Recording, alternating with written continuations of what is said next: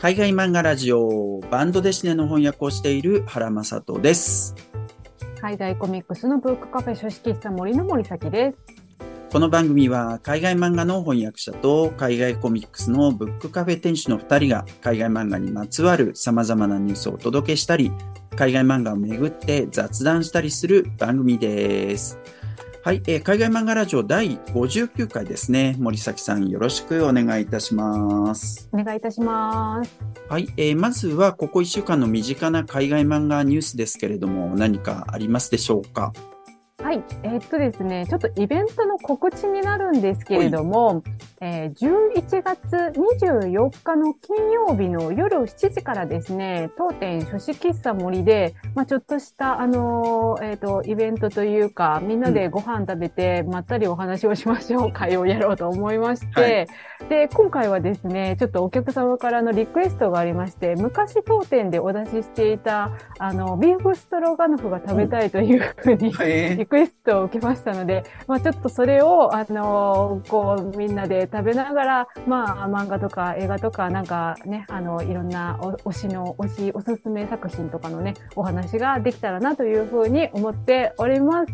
えー、ただいま参加者募集中でございますので、ちょっと、あの、参加してみたいなっていう方、ぜひご連絡ください。はい。えっと、それはもうリアル限定なんはい。もうリアル限定でお店に来ていただける方という方になります。はい。わかりました。お近くの方、ぜひね、参加していただけたらと思います。はい。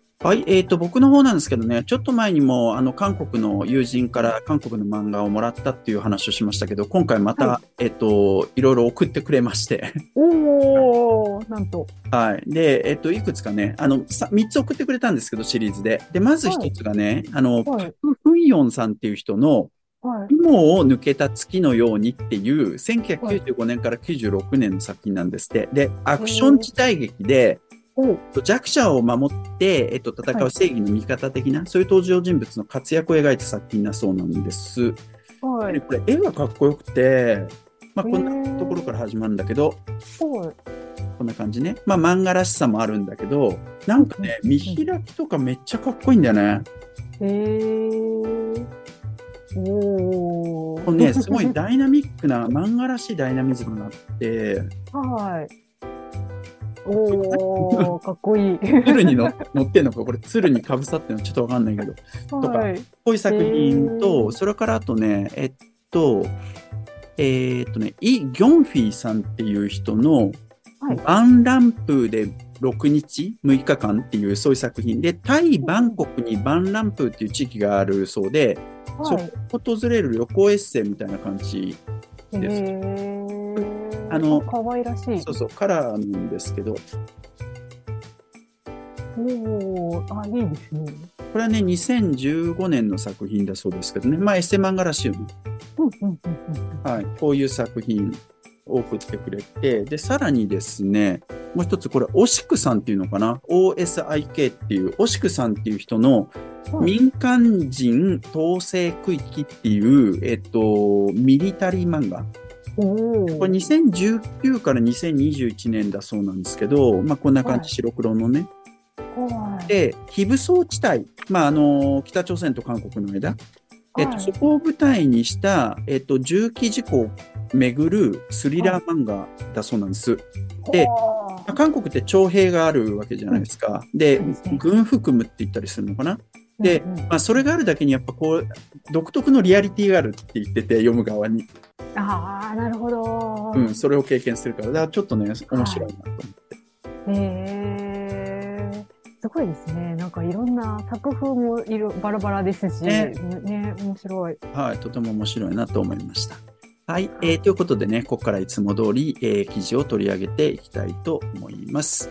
今回4つの記事を取り上げたいと思います。えっ、と、まずはですね、これイタリアの記事なんですけど、タイトル英語です。ルッカコミックスゲームスアワーズ、えっ、と、2023言えませんけれども、2023。はい、えールッカコミックスゲームス2023受賞作発表ということですね。えー続いて、えっ、と、日系作家が描く若者のニューヨーク旅行とクイアネスということで、アメリカのね、えっ、と、グラフィックノベルの紹介の記事ですね。えーそれから、えっ、と、三浦弘樹、えー、カビラ自衛が舞う、バレエへの夢を描くウェブ漫画原作ミュージカル、ナビレラっていうね、これ韓国の漫画の、えっ、と、舞台化ですね。えーそれからその次が英語の記事で、グラフィックノベル Wins Nordic Council Literature Prize for First Time ということで、北欧理事会文学賞でグラフィックノベルが初の受賞ですね。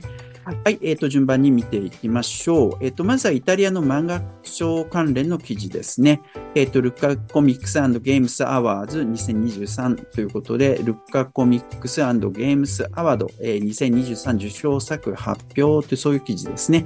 えっ、と、ルッカコミックスゲームスのサイトで、えっ、と、おそらくは11月16日に公開された記事なのかなと思います。えっ、と、2023年11月1日から5日にかけて、ルッカコミックスゲームス2023が開催されました。で、これはですね、ヨーロッパで最も古い漫画のフェスティバルの一つ、えっ、と、もう実際に一番古いかどうかまでわかりませんけど、で、はい。えっと、もう、しかも最も重要なフェスティバルの一つですね。で、1965年にスタートして、えっと、第1回は、えっと、ボルディゲーラっていうところで開催したんだそうですけれども、で、しかも名前がサロン・アンテルナチョナーレ、えーデル・コミックスっていうね、えーうんそういう、えっと、イベントだったんですけれども、第2回からルッカっていうところに移って、えー今に至るということですね。で、これ、アングレム国際漫画フェスティバルっていうのがやっぱりヨーロッパではすごい重要なんですけど、えっと、はいそれよりも早いです。10年ぐらい。すごいですね。ね。でう、んえっと、第2回から、まあ、1966年からルッカに移って、1976年まで毎年開催されて、その後一回盛り下がったんだそうですけど、1990年代から再び毎年開催になって、えっと、名称をその時、ルッカコミックスっていうふうに変えたそうです。なんか僕はルッカコミックスって名前が、あの、親しみがあるんだけど、まあでも、1996年からルッカコミックスゲームスっていう名前に変わったそうなんですね。なので、僕うん知った時にはもうこの名前だったんだな。で、えっと、2022年、去年なんかは来場者が30万人超ということで、大きなイベントですね。はい。はい。で、えっと、毎年賞を出しているようで、9つの賞があるんだそうです。えっと、イエローキットの名前を付けてる賞が3つあって、それからあとグラングイニージ。グイニージっていう、まあ、塔があるんだそうですけどね。そのルッカに。グラングイニージっていうその賞、えーということで、あともう一つ、ステファーノ・ベアーニアワードっていうのかながあるそうです。で、えっと、主だったところで、そのグラングイニージ賞っていうのと、それからあとイエローキット賞ね、えーっていうのがあるんで、ちょっとそこをね、ざざっと紹介していくと、まあ、これただ、あの、言われてもちょっとよくわかんないと思うので、あの、はい興味ある人、リンク先を見ていただければと思うんですけれども、えっと、まずは最優秀、えー連載コミック賞。これ、アレッサンドロ・ピロッタっていう人と AAVV っていう人かな。えーのうん永遠っていう作品ね。はい。エタ、エテルニ、エターニティっていうのか。えー、という作品で、えっ、と、色彩がすごく印象的な作品でした。えーそれから最優秀作品賞っていうのがフランチェスカ・ゲルマンディの銀河館海の謎。えーこれ Google 翻訳によりますけどね。えーそういう作品。ちょっとアンダーグラウンド感のある作品ですね。それからレア・ムラビエツっていう人の大空っていう作品かな。えーがありフランスのやつですね。あファンタジーシリーズですね。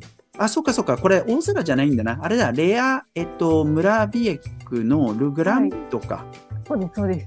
あ、大いなる真空っていうふうに訳せばいいのかな。まあ、そういう作品ですね。そっかそっか。はい。はい。えーそれからあと、脚本賞がトム・キングのヒューマン・ターゲットっていう作品。えっと、それから最優秀新人賞がアイリス・ピビアシオの妹は、まあ、気違いってすごい言葉使ってますけれども、えーはいっていう作品ですね。これちょっと絵柄は結構印象的でしたけどね、どれもね。うんうんうんうん。はい。っていうことでした。それからあと、イエローキット賞。これがコミックオブザイヤーっていうことで、えっと、ニコーズ・バルボアっていう人のトランスフォーマーっていう作品ね。あの、まあ、アメコミのトランスフォーマーとは無関係でした。はいえーそれから今年の作家賞っていうのが、シルビア・ジッチェっていう人のザ・ケイジっていう作品ね。うんうんえーそれからあと、マスター・オブ・コミックっていうね、えっうんうんうんと、そういう賞があるそうで、まあ、これ作家に当たるんでしょうね。フランク・ミラーがそれを取っていたようでございます。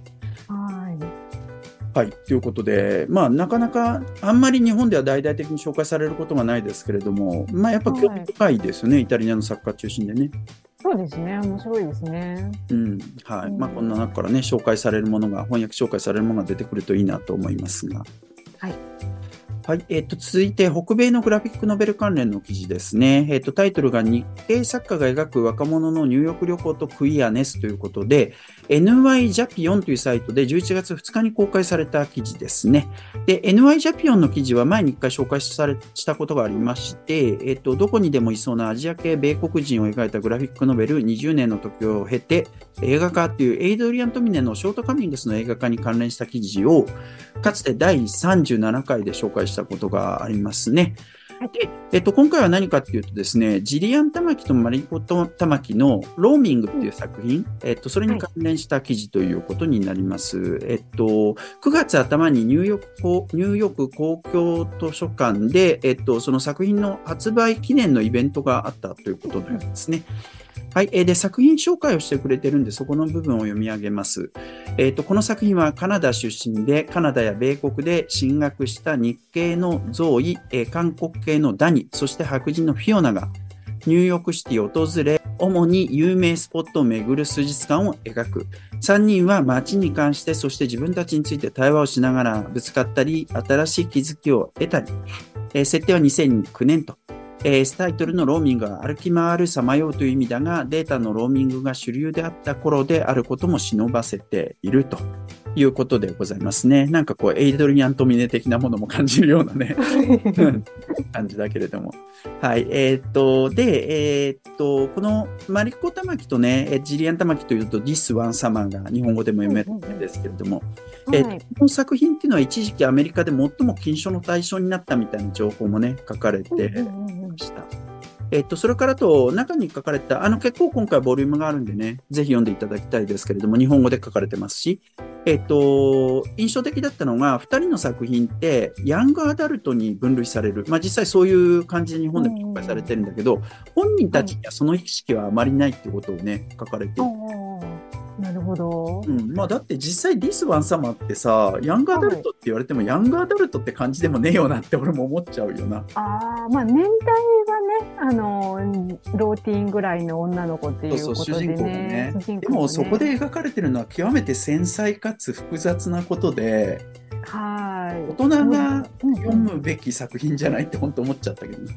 いや、ディスワンサマーとか、本当ね、なんかいろんな年代の人に読んで、うんあの、もらいたいというか、その年代によって感じ方が絶対変わるっていう、あの、すごい稀有な作品だと思いますね。うんうん、あの、もう10代の子が読んだら、まあその10代の子なりの、あの、理解をするし、もっと大人が読んだら大人なりのまた違う読み方ができるっていう、すごい面白い作品だなというふうに思います。うんうんうん、で今回のね、ローミングは、まあもうちょっと年上というか、まあ大学生ぐらいのね、うん、あの、女の子たちが、あの、主人公というか、出てくるというような作品で、で、リスボン様とかは、あの、ファースト、セカンドさんから出てたと思うんですけれども、うん、今回ファンタグラフィックスさんから出たっていうところもあって、ね、まあ、あの、ちょっとヤングアダルトっていうよりかは、みたいな、そんな感じなのかなと予想してます。まだ読んでないんでね、ちょっと読みたいんですけれども、はい、これもね、翻訳されてほしいなと、すごい切に思います。そうですね。まあ、こういう流れの中でね、あの、ぜひ出てほしいなっていうか、でもう2人の作品とかを必ず翻訳されるぐらいになってほしいですけどね。そうですね。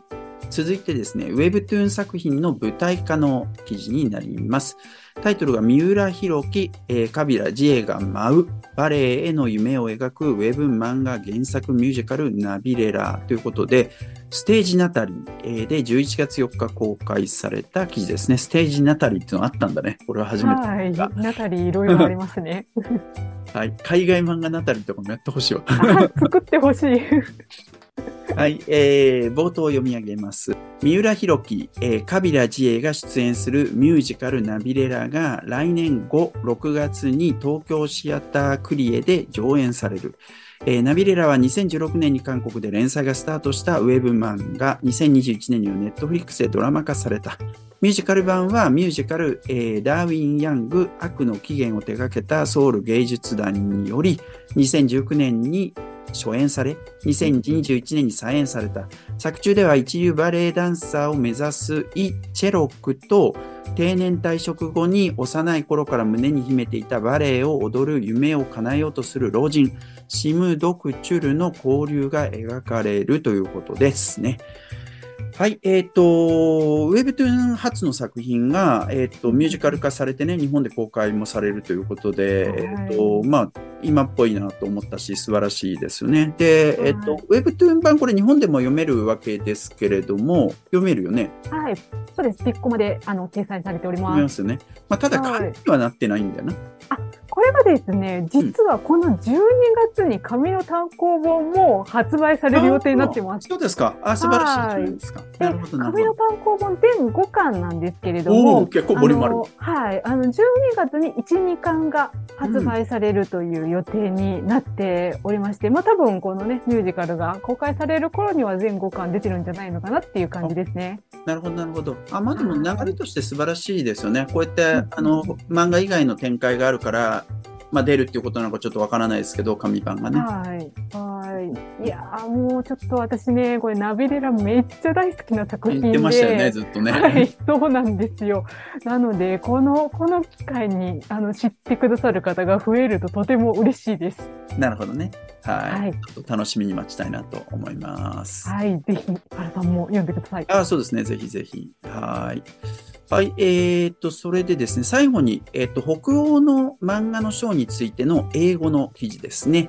はい。えっ、と、タイトル読み上げます。グラフィックノベル Wins Nordic Council Literature Prize for First Time ということで、北欧理事会文学賞でグラフィックノベルが初の受賞、えー、ということですね。で、いつも参照しているザ・ビート、えー、ザ・ブログ・オブ、えー、コミック・カルチャー、コミックス・カルチャー、えー、コミック・ビートですね。えっ、ー、と、ここで11月3日に公開された記事となります。はい。えっ、ー、と、どういう記事かっていうとですね、えっ、ー、と、ヨアンナ・ルービン・ドランゲルっていうスウェーデンの漫画家が発表した、えっ、と、ちょっと原書のタイトル読めないんですけど、英語に、えー、と訳されたもの、まあ、これも Google 翻訳ですけど、Remember Us to Life、えー、ということで、これ訳しにくいタイトルだけど、生きるまで私たちのことを覚えていてっていうことなのかな。ちょっと訳がうまく思い浮かばないんだが、Remember Us to Life ね。えー、こういう、えーと、グラフィックノベルが、えーと、10月31日に発表された北欧理事会文学賞を受賞したという、そういう記事なんですね。で、北欧理事会文学賞、僕初めて知りましたけど、えーと、1962年に設立された北欧諸国の言語で書かれた文学作品に与えられる賞なんですって。で、結構権威ある賞なんだそうですよ。で、はいグラフィックノベルが受賞するのが今回が初ということなんだそうです。で、作品はテキスト、イラスト、漫画、写真を組み合わせた作品で、えっと、その作者のってことでいいのかな？作者のおばさんが自殺した。そのことをきっかけに、えっと、その、まあ、ユダヤ系の作家のようなんですけど、その作家が、えっと、ホロコーストで亡くなった家族についていろいろと知っていく、学んでいく、そういう作品、えっと、家族の歴史をたどっていく、まあ、グラフィックノベルによくありそうな、そういう作品ですけどね。そういう作品だ、なんだそうです。で、えっ、ー、と、原書は2022年3月にスウェーデンとノルウェーで発売された。まあ、こういう発売の仕方するんだね。それも面白いなと思って。違うんだけれども、まあ、似てはいるっていうことなんだと思うな。そういう発売をされたと。で、現時点で英語版とかは存在してないんだそうです。他の翻訳あるかどうかわかんないね。で、はい、えっと、このヨアンナ・ルービン・ドランゲルの作品はね、実は日本語版が一つあります。えっと、ね、うん、ね、僕も今回初めて知った、私を探しにっていうタイトルで、副題が本当の自分を見つける心の旅っていうね、えっと、こういうなんていうの、自己啓発的なっていうか、ちょっとエッセイ的な文脈の作品かな。で、しかも、あの、女優の飯島直子が翻訳されしてるようで、えっと、ワニブックスから2004年に、もう20年前ですね、えっと、発売されてる。で、ちょっと見つけようと思って検索したけど、あの、古本では今ちょっと見つからなかったな。オークションサイトとか行ったらあるかもしれない。ちょっとちゃんと調べなかった。はい。で、こういう記事なんですけどね。えっ、と、まあ、あの、こういうね、なんていうか、文学賞でグラフィックノベルが賞を受賞するっていうニュースは結構この海外漫画ラジオでも取り上げてきたし、はい、今の世界中のトレンドっていうかね、そういうこと起きてるんですか。そそうですそこも面ね。白いなと思ったし、この作品全作品も作家も全然知らなかったんで、そこも面白いなって思いました。はい。すごい興味深いですね。はい。あの、ぜひね、これも翻訳とかされたら最高だなと思いますけどね。ね、本当ですね。はい。えーそんなところでよろしいでしょうか。はい。はい、えーということで、今回の海外漫画ラジオはこれで終わりです。海外漫画ラジオは毎週火曜日12時の配信で、場合によっては木曜日12時にも配信するかもしれません。僕らはもう一つ海外漫画の本棚というある一つの海外漫画を取り上げ、その作品についていろいろおしゃべりするポッドキャストもやっていまして、そちら毎週金曜日の夕方、番外編があるときは日曜日の朝更新です。よかったらそちらもぜひチェックしてみてください。それではまた次回お会いいたしましょう。ありがとうございます。